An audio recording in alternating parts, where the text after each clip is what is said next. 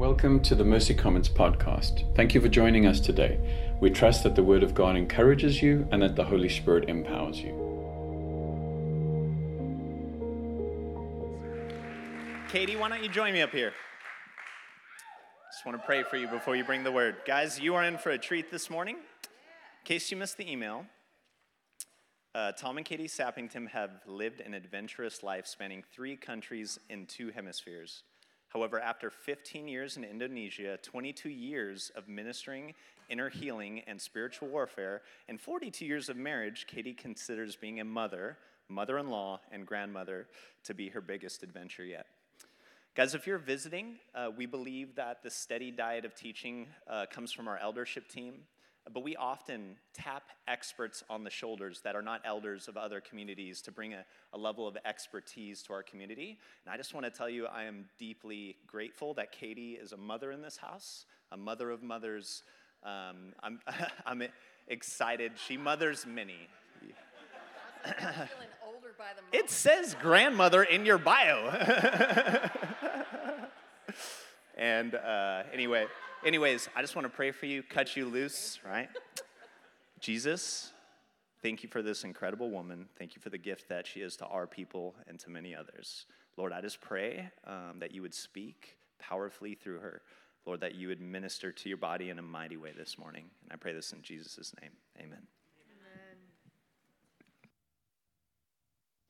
Oh, yeah, we're green. We're good to go, right? Okay, now this morning, the first thing we're going to do is read scripture together because I said to Tom, I'm tired of just, you know, one person just reading the whole thing. So we have a responsive reading for you this morning. This is something I used to actually enjoy when I was a kid. So we're going back in time and reading together. So I'm the leader, you're the church. Just that reminder. Got it? Let's go. Praise the Lord, O my soul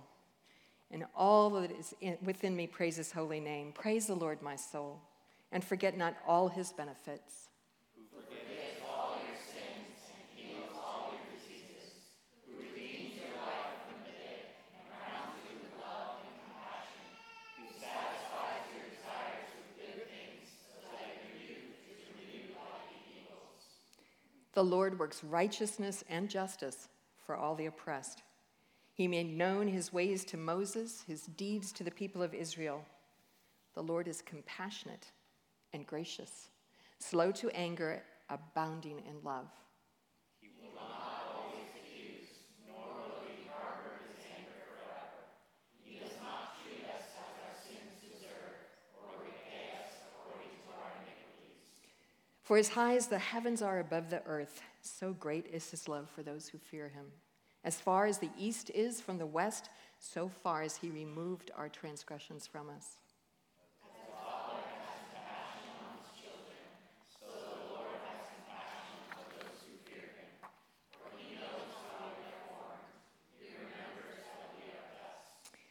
The life of mortals is like grass. They flourish like a flower of the field. The wind blows over it, and it is gone, and its place remembers it no more.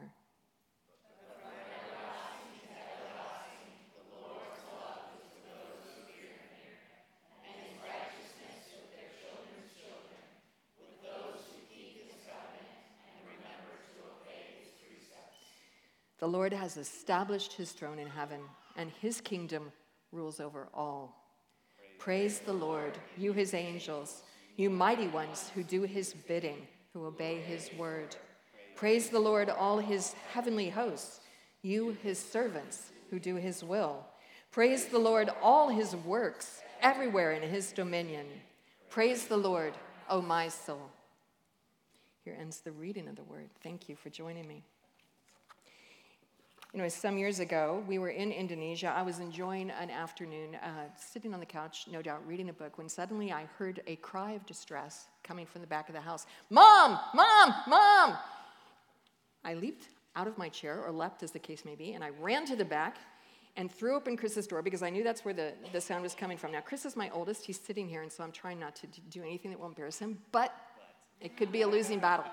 He gave me permission, actually, this. Now, he's already in high school, but he is on his bed, standing up against the wall, his whole body, it, it, just like totally tense, and he's yelling, Kill it! Kill it!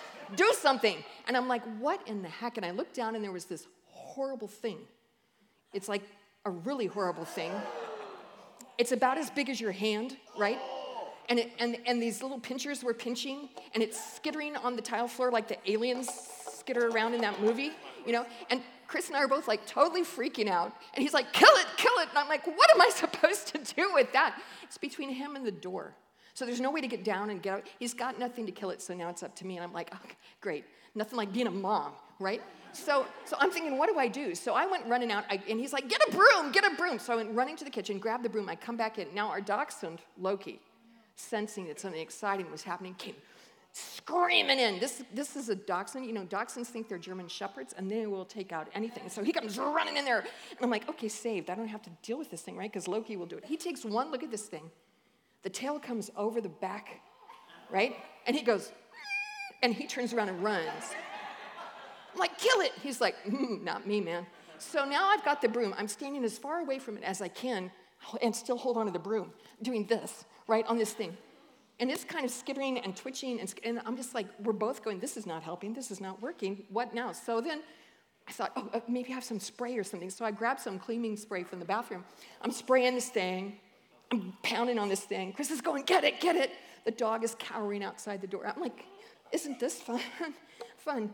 Finally, it kind of curled up, you know, and had one last twitch of those things. And I'm like, oh my gosh, that was horrific. And in walks Amanda, who was a lot younger. And she, she comes in, she goes, whoa, what's that? And Chris and I are like, we do not know, we do not care, but thank God it's now dead. And she says, Ooh, this would be a great addition to my bug collection from my science class.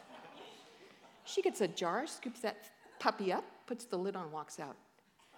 Chris and I are still traumatized by this thing. right? I've been a mother for 38, almost 39 years. This is the crew when they were like little guys. So cute, yeah? This is, see, I like this preaching thing because I could show you all my pictures. I've been. the next one is them all grown up because now they are. Chris's wedding there. I've been a mother in law for nine years. Uh, that's Joel and his wife were the first ones to get married and their little gal, and then Chris and Marissa. And then I've been a grandmother for three and a half years. That's May and, and James, who's quite a pickle. But during that time, I have learned that mothers have a unique opportunity to, to, to show the love of God. And mothers are really God's love made tangible. And that's what we want to look at today. You know, when God created man in his image, he created both men and women. And um, obviously, he knew that um, he would need both men and women because, oh, yeah, there's that whole baby thing that goes on. But also, he needed men and women to be able to fully show who he is. It says in Genesis 1 um, that God created mankind in his own image. In the image of God, he created them, male and female, he created them. So he created us to live in relationship, he created us to procreate, but he also created us to be able to show his character, to be able to exemplify it or perhaps even make it tangible. So, what are the ways in which women um, perhaps uniquely reflect that? I want to look at four attributes of, of God's love that are, that are made tangible in mothers. Um, before you get to that next slide, let me just say that I am not, I am not saying that men have only these aspects, women show only these aspects. But what I'm saying is that I think God has created us mothers uniquely to display certain things. Just like fathers will often display the protection, the power, the provision side of it, mothers have more of the gentling, the nurturing, the tender, tender side of it. So God has created um, both of us to display who He is. And, and I believe that his hope in, in imbuing us with these characteristics was that as children grow up in a family where his attributes are being displayed through their parents, when they get old enough to, to know God, to meet God, they're able to say, Oh, I know you. I know you. You're, you're familiar because my mom loved me this way. You're familiar because my dad loved me this way, and he showed you, showed me these things about you. So, what are these four aspects that we want to look at? God is nurturing. His love is nurturing. His love is gentle and tender. His love is sacrificial. And lastly, He knows us. He knows us and He loves us as we are. So let's dig into this. We just finished reading together Psalm 103. If you think about the, the first five verses, we see a very clear example of God's love as a nurturer. These verses tell us to praise or bless the Lord. Why were we going to do that? Because He forgives all our sins, He heals all our diseases, He redeems our life from the pit, He crowns us with love and compassion, He satisfies our desires with good things so that our youth is renewed like the eagle. So God's love is nurturing, like a mother's. The definition of nurturing is to provide food, protection, comfort, support. And this is really the picture of a mother, isn't it, with a young child? Um, a, mother nurses her child. She takes care of every one of his or her physical needs. She carries that child everywhere. Did you know that one of my hips is higher than the other? Because, you know, there's always a child on that hip. So, anyway. Um, she, she sing, sings to the kids, speaks to the kids. You know, children start learning language from their mothers. Uh, and again, obviously, please, fathers, don't feel like you have to stand up and go, now just a minute. I, you're obviously included in this. But it's kind of unique to mothering, too, because mothers are so often with the babies, correct? And the young children. Children learn about emotions from mom's face. Ooh, I know what that face means, you know? So mothers are nurturing in a way that um, really reflects God's nurture. You know, I grew up with a very nurturing mother, and I have very fond memories of a lot of, of times with her. She was much more interested in nurturing than cleaning house. Praise you, Jesus. So we, we sometimes had a little bit of a mess, but we had lots of fun in the interim. We, at one point, were living um, in a place called Pinellas Point, Florida, and across the street there were three boys. These boys, hmm, these boys were maybe what we would call feral children, okay? the oldest one had a glass eye. He used to take it out for us and show us that thing. They, um, they one time when, when I was over, they're like, hey, come, come see what we've done. What, what had they done? Well, they uh, were the three boys were in two bedrooms, and they decided they wanted to be able to get back and forth without going out the door so that mom and dad didn't know if they were still up. So they took their mom's good china and they threw it against the wall until they broke the wall enough, then they dug it out and they created a hole. So they could go back and forth at night and nobody could tell. The, the housekeeper, both mom and dad worked, the housekeeper used to lock them out of the house in the mornings and she would feed them through the window. Here's your peanut butter sandwich. I'm, I'm telling you, this is what. But these children loved to come to my house. Now, the first thing that they loved about it is my mom had a great sense of humor. So she had told them early on that when, when we ate meatloaf, which we did quite a bit, I like meatloaf actually, some of you, no judging, but she told them that she would mix the meatloaf with her toes. So they were always trying to catch her. You know, they would come across it, your mom making meatloaf? You know? Um, and if she had made meatloaf, when they came in, they'd be like, oh, she, oh, guys, I'm sorry, I just washed my feet, I'm just done, you know. So they enjoyed, they enjoyed my mom. But the other thing was, she let them sit down at the table. She fed them snacks. She talked to them about what was going on in their life. We all, as you know, she would read us stories. They were included in that story time. Um, she nurtured them, something that they were so hungry for that when they came to our house, they were, their behavior was perfect. They didn't want a chance making my mom upset or angry because then they knew that they couldn't come back. This, and, and her mother's heart was able to really encompass these kids. And I really feel like the Lord was loving them through her without anybody even knowing. God's love is nurturing. Mothers are a picture, they're an expression, they're a tangible expression of that love. Okay, God's love is also gentle and tender. You know, um, in our psalm that we just read, we read that God is compassionate and gracious, slow to anger, and abounding in love. He does not treat us as our sins deserve. And as high as the heavens are above the earth, so great is his love for us. As a father has compassion on his children, so the Lord has compassion on those who fear him. I don't know if you've noticed parents with young children, and often it's dads, right, who are the ones throwing the kids up in the air. They're the ones wrestling with the kids on the ground. They're the ones saying to the kids, suck it up, you're okay, suck it up. Mothers are the ones kissing the boo boos, right? Mothers are the ones comforting the children. It was interesting, I was, I was doing a little research on this online and I, I ran across an, an article on fatherly.com. Even though it's Mother's Day, I read that article. And one of the, the, the, the, the title of the article is can, God, can Dad Comfort Kids as Effectively as Mom? And the answer was, ah, maybe not unless you work really hard at it, because children tend to be more receptive to mom's comforting. The author said toddlers go to their mothers to cry openly and be comforted. When dads are around, on the other hand, children act tough. And I think many of us have this picture in our mind that God is a stern judge or a stern father, staring at us, arms crossed, waiting for us to get our act together. Maybe we even experienced that from our dads.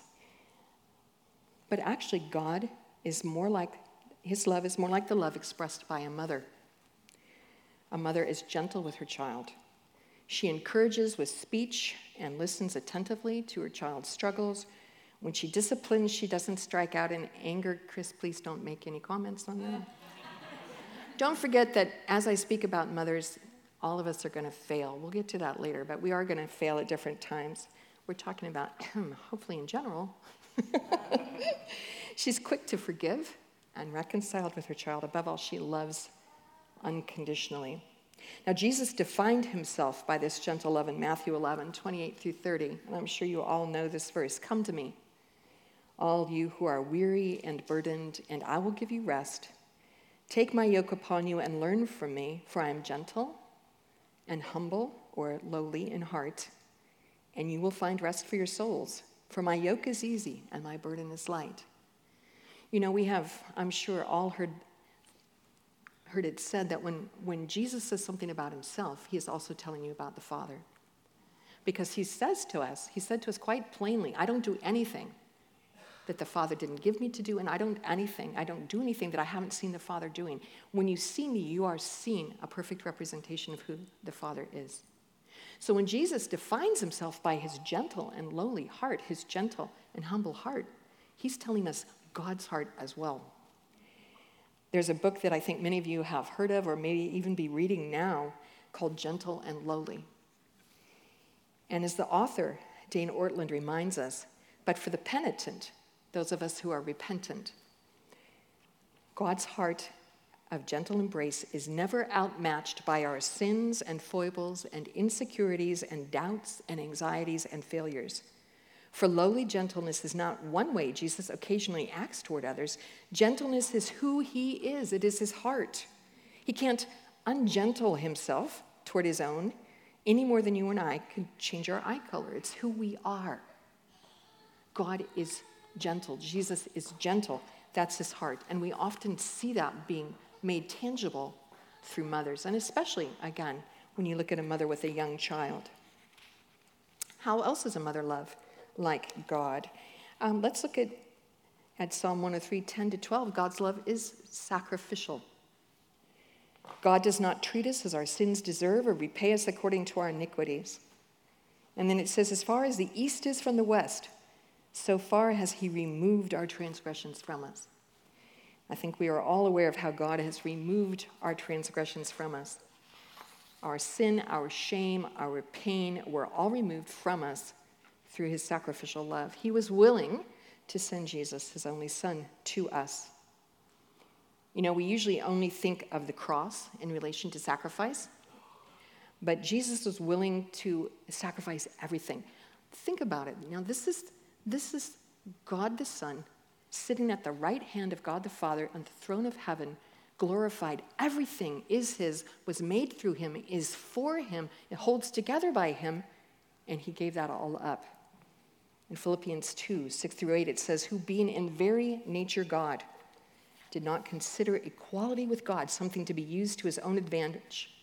Rather, he made himself nothing by taking the very nature of a servant, being made in human likeness. And being found in appearance as a man, he humbled himself by becoming obedient to death, even death on a cross. What an incredible sacrifice, not just of his life, but, but I don't know if all of you are aware that a cross was the most shameful, dishonorable way that you could die. And in fact, in the Old Testament, it says, Cursed be he who's hung upon a tree. In other words, Jesus went to the very, very depths of sacrifice for you and me.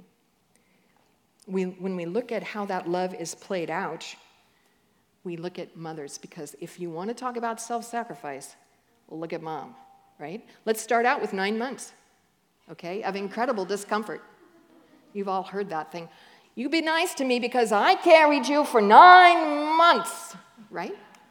Some of us feel like that was actually 20 months, but I've heard that no, that's not true. It's not comfortable, it's not fun. There's a sacrifice involved. I feel like I sacrificed my bladder. Um, giving birth is a sacrifice, it, it involves incredible pain. I think any woman who has born a child would say, okay, if you, I would love to pass that thing by, if possible, having a child. But mothers are themselves ready to do it. We give ourselves willingly. Why? Just like Jesus did, we are ready to do it because the, the outcome of it is so amazing in our lives. You know, caring for a newborn is a study in self sacrifice. I thought I was like a really unselfish person until Chris was born. I'm just saying. I was 24 years old, pretty much had it all together. And I knew I was ready for a kid because, you know, I understood what it meant to sacrifice. and um, I realized later that Chris did not really give a hoot how I felt about anything in life at that time. He did not care if I was hungry or tired in the bathroom, if I, if I needed coffee, right? He didn't care if I was about to sit down to a hot meal. Okay, so this is true confessions. If your food is hot, you should eat it hot. It should not be eaten at room temperature or cold. I'm sorry, but this is a thing for me. So imagine now, I've got the food on the table, and what do I hear? Okay. That was really hard. So I had to learn how to sacrifice hot food. That was big. I actually learned how to eat with both hands so I could nurse and then switch. I, I can do chopsticks with my left hands, I want you to know. we learn how selfish we actually are when we have young children. We learn that we have to give. It doesn't matter how we feel in the moment, we just move into it. And then mothers continue to sacrifice in big and little ways throughout a child's life. Mothers are often the ones sitting up at night with a, a child who's sick. Mothers often, often will postpone or give up the dreams of what they had in mind to do to provide emotional and, and physical support to their children. Um, single mothers are often the most self sacrificial with the least amount of help. You know, it, it struck me uh, several years ago, I was, I was reading some, something online about an athlete, and it struck me how many times I've heard athletes say, you know, I, all, I owe it all to my mother. My mother made me work hard. My mother was my biggest supporter. I owe it all to mom. And so I was, I was looking the other day online, and found a quote from Cristiano Ronaldo. I mean, obviously one of the most well known soccer players in the world. And this is what he said My mother has raised me by sacrificing her life for me. She slept hungry at night so that I could eat. We did not have money, and she worked seven days a week so that I could be a football player. My whole success is dedicated to her. Do you see that? She slept hungry at night so I could eat. She sacrificed everything for me. Mothers have a chance to learn to be self sacrificing, actually, in a way that no one else can. And I have said this before to young mothers. We have a training school to be like Jesus that most people don't have. A mother learns to serve when she doesn't want to. She learns to set aside her own dreams, her own desires, and she learns to love unconditionally through these things. I'm pretty sure that Jesus said that the first shall be last and the last shall be first, and I came to serve and not to be served. And I think when we get to heaven, there are going to be some very surprised men because there will be all these mothers walking around with their crowns trying to balance their crowns, right? and all those servant leaders out there are going to be going, Whoa, those women really knew how to serve. And I don't say that as a matter of pride, but saying what a, what a treasure it is for us as mothers to be able to learn to be like Jesus in this way. And what a treasure it is for children to be able to experience the sacrificial love of God through their mothers. Lastly, God knows us and loves us as we are. In our psalm, we read, For he knows how we are formed, he remembers that we are dust. The psalm goes on to say, We're all going to die and be forgotten. But from everlasting to everlasting, the Lord's love is with those who fear him, and his righteousness to his children's children, with those who keep his covenant and remember to obey his precepts. God knows us and loves us as we are. I think there are many people who feel that God is disappointed in them. But listen to me, if you never receive anything, receive this. God is not disappointed to you because, in you because he knows who you are. He knows where you came from. He knows what you experienced. He knows what you believe. He knows the things you struggle with. He knows what you're doing to try to overcome those. He knows what you've put in place to protect yourself. He knows you. So he's not disappointed. He may long for you to be set free. He may long to see you grow, but he's not disappointed in you because he knows you. He has no other expectation for you than what you are. It's the same with our mothers, isn't it? Moms know their children's strengths, their weaknesses, their likes, their dislikes, their dreams, their trauma. You know, we had three kids, you saw their cute faces. They were so different. We used to joke uh, in our family that Chris, well, Joel never met a stranger. You know, you know that kind of person? Joel never met a stranger, but Chris never wanted to meet a stranger. That was, that was kind of their, that was their hearts. Chris had plenty of friends, but he, he had a smaller group. Joel was friends with everybody. You breathed, he was ready, okay? Amanda was somewhere kind of in between. I knew the things that they liked to eat. Sometimes I would forget. Sometimes it's hard keeping it all straight, isn't it, moms? Right? Who doesn't like peanut butter and who likes the jelly this much and the crusts off and all that kind of stuff. But you learn that. Why? Because you're intimate with your child. You've been walking through every moment with your child. You know your child inside and out. I knew, for instance, that Joel would always be outside getting dirty, falling off things if possible. I assumed I would find Chris in front of the computer because that's where he was really interested. I knew that Manda would be right by me because she loved being on everything that I was doing. They're each unique, and I knew each one. I had no expectations that Chris was suddenly going to be uh, making friends with everybody.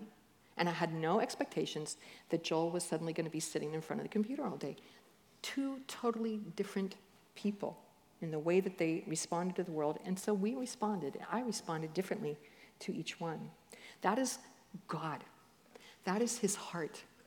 He not only knows the hairs on your head, as it tells us in Matthew, but he knows everything about what happens internally. I, I had um, a chance to learn this early on in our, in our ministry. So in Indonesia, we founded a ministry of inner healing and spiritual warfare. Some of you are familiar with this, but inner healing is basically allowing God to speak into those areas of our hearts where we are still wounded by life. And it involves sitting quietly with God and listening to Him. Something that t- can take some practice, let me tell you. I had to learn how to do that. But early on in our ministry, we, we were approached by a pastor who said, I really want you to, I, I want you to minister to my wife. Now, I was ministering with my friend Indra. And um, we said, Well, what's going on with your wife? Now, this man, Pak Benny, his wife was an evangelist and a pastor's wife. We really respected her. He said, She's getting very angry.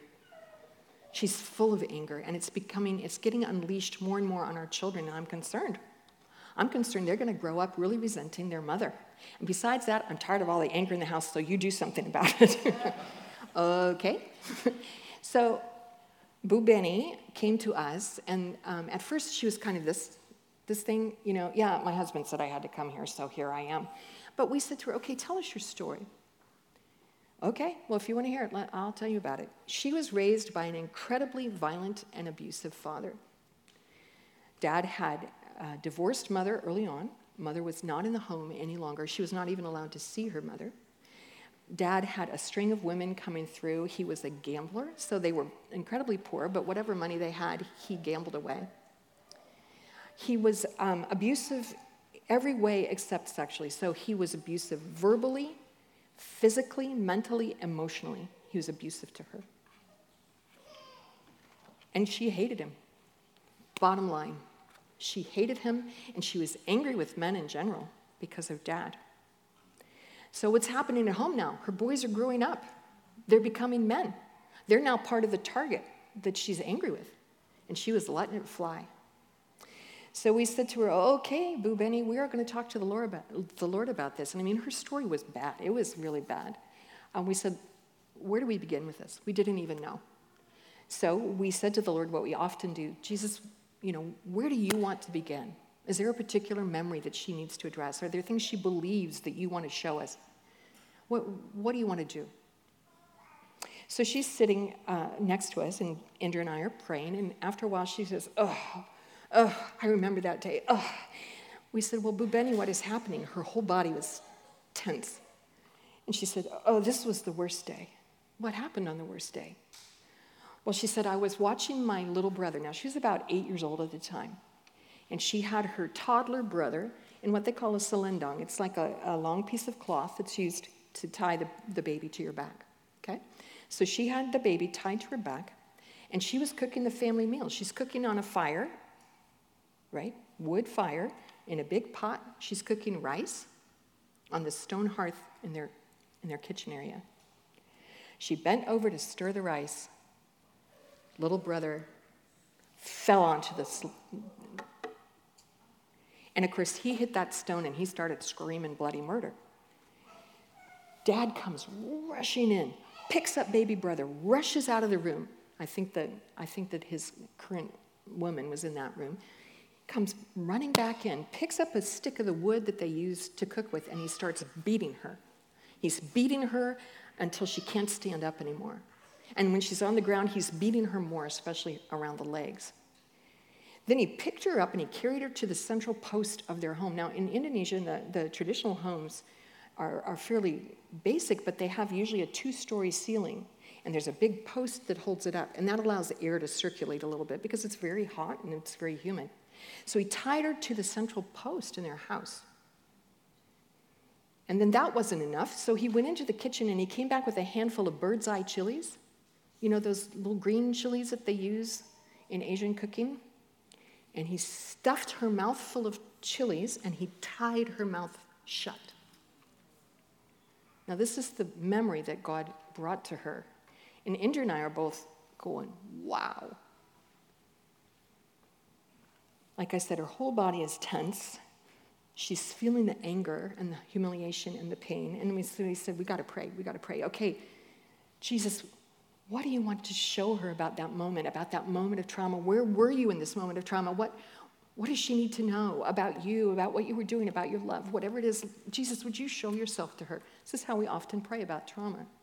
Now, I'm expecting, I'm expecting Jesus to come in, you know, like like he would in Revelation on the white horse. You know, he's going to come in, he's going to he's going to untie her, he's going to love her, he's going to wipe away her tears, he's going to care for her, the conquering Jesus coming into his own like this. I was so excited. I'm waiting. Indra's waiting. Pretty soon she started to cry. And we're like, oh, this is good. Something's happening, right? So he said, Bu Benny, what's going on? She says, I see Jesus. I see Jesus. I said, I'm like, oh, he score. Yes, he's coming. Where is he? What's he doing? He's on the cross. I'm going to going, what? Jesus, what are you doing? What, what is, you know, come in and rescue her. What are you doing? And so we're kind of like, uh, okay, where are you? She says, I'm standing under the cross. And I'm, and I'm, still going, in my own heart, I'm still going, what the what? Jesus, could you, could you take care of this, please? This is, what are you doing? And then, and then she said, Oh, the blood. Oh, the blood. And then she started to just weep, like uncontrollably, right from her diaphragm, just weeping. And we finally said, Bu Benny, what is happening? She said, Jesus' blood is falling on me. It's falling on me. Jesus loves me. He loves me. Okay, so now Indra and I are passing the tissues. We're all sobbing. This is what, don't forget, this is a pastor's wife. This is an evangelist who had brought many people to the Lord.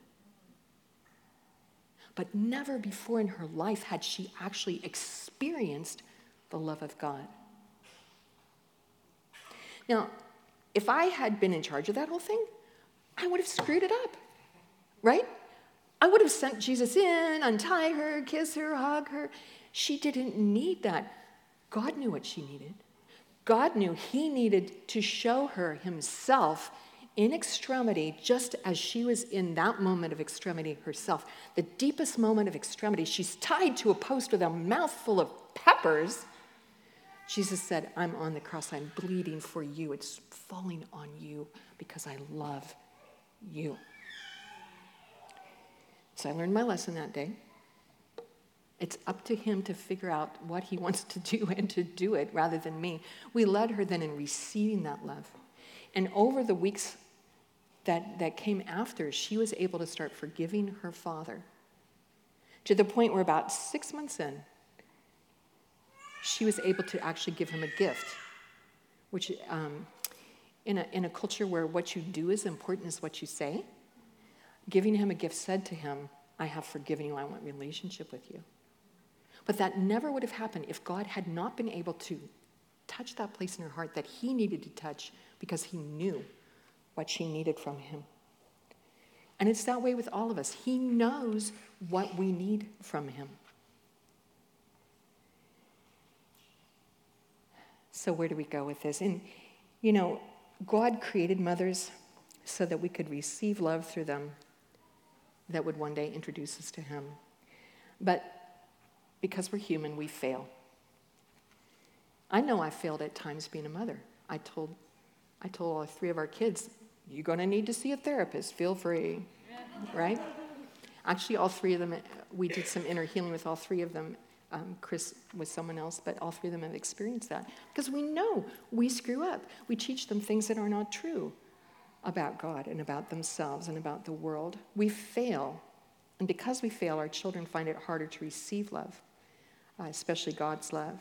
But God is able to heal and restore the wounds that our mothers created. He's the source of every expression of mother's love. In response to this, I would like to pray for you all.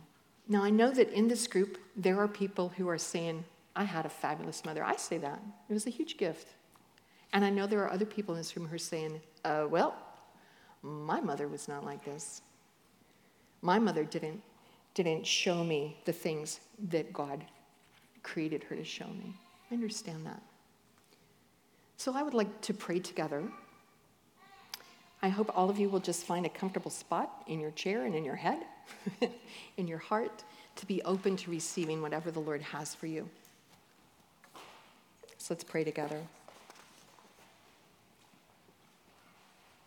Father, we are so grateful that you created mothers to express your love to us, to be a tangible um, expression of who you are.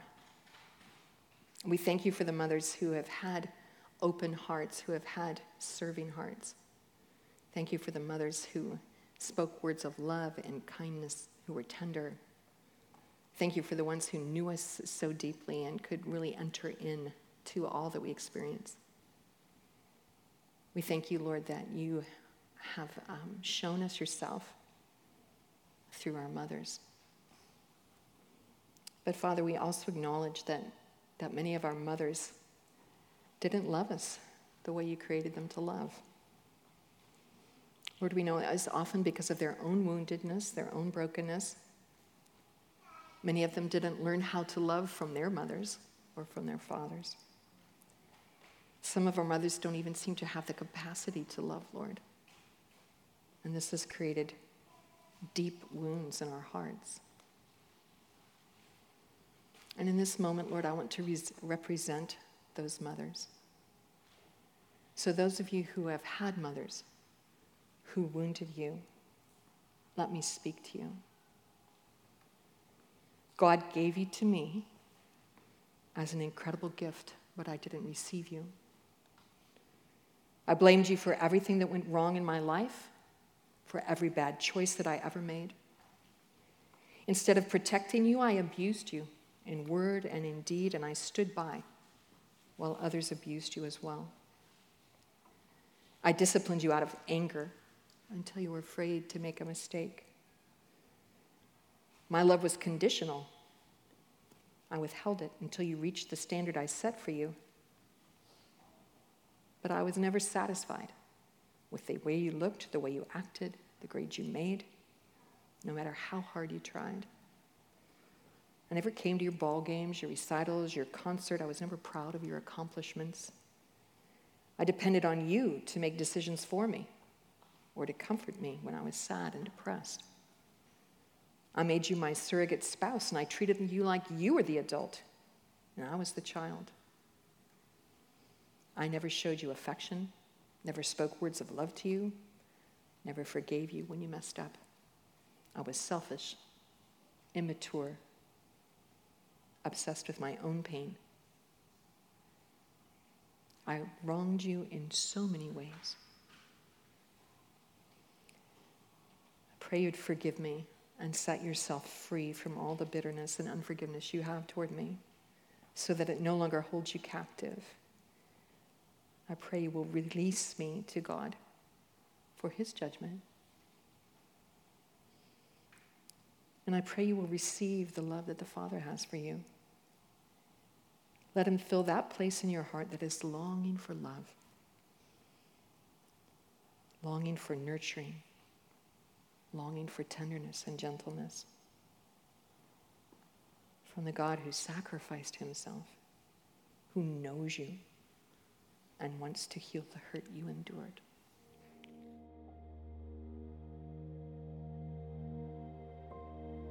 Thank you for listening to the Mercy Commons podcast. If you enjoyed today's content, please rate us and hit subscribe. And if you'd like to learn more about us, visit our website at mercycommons.church.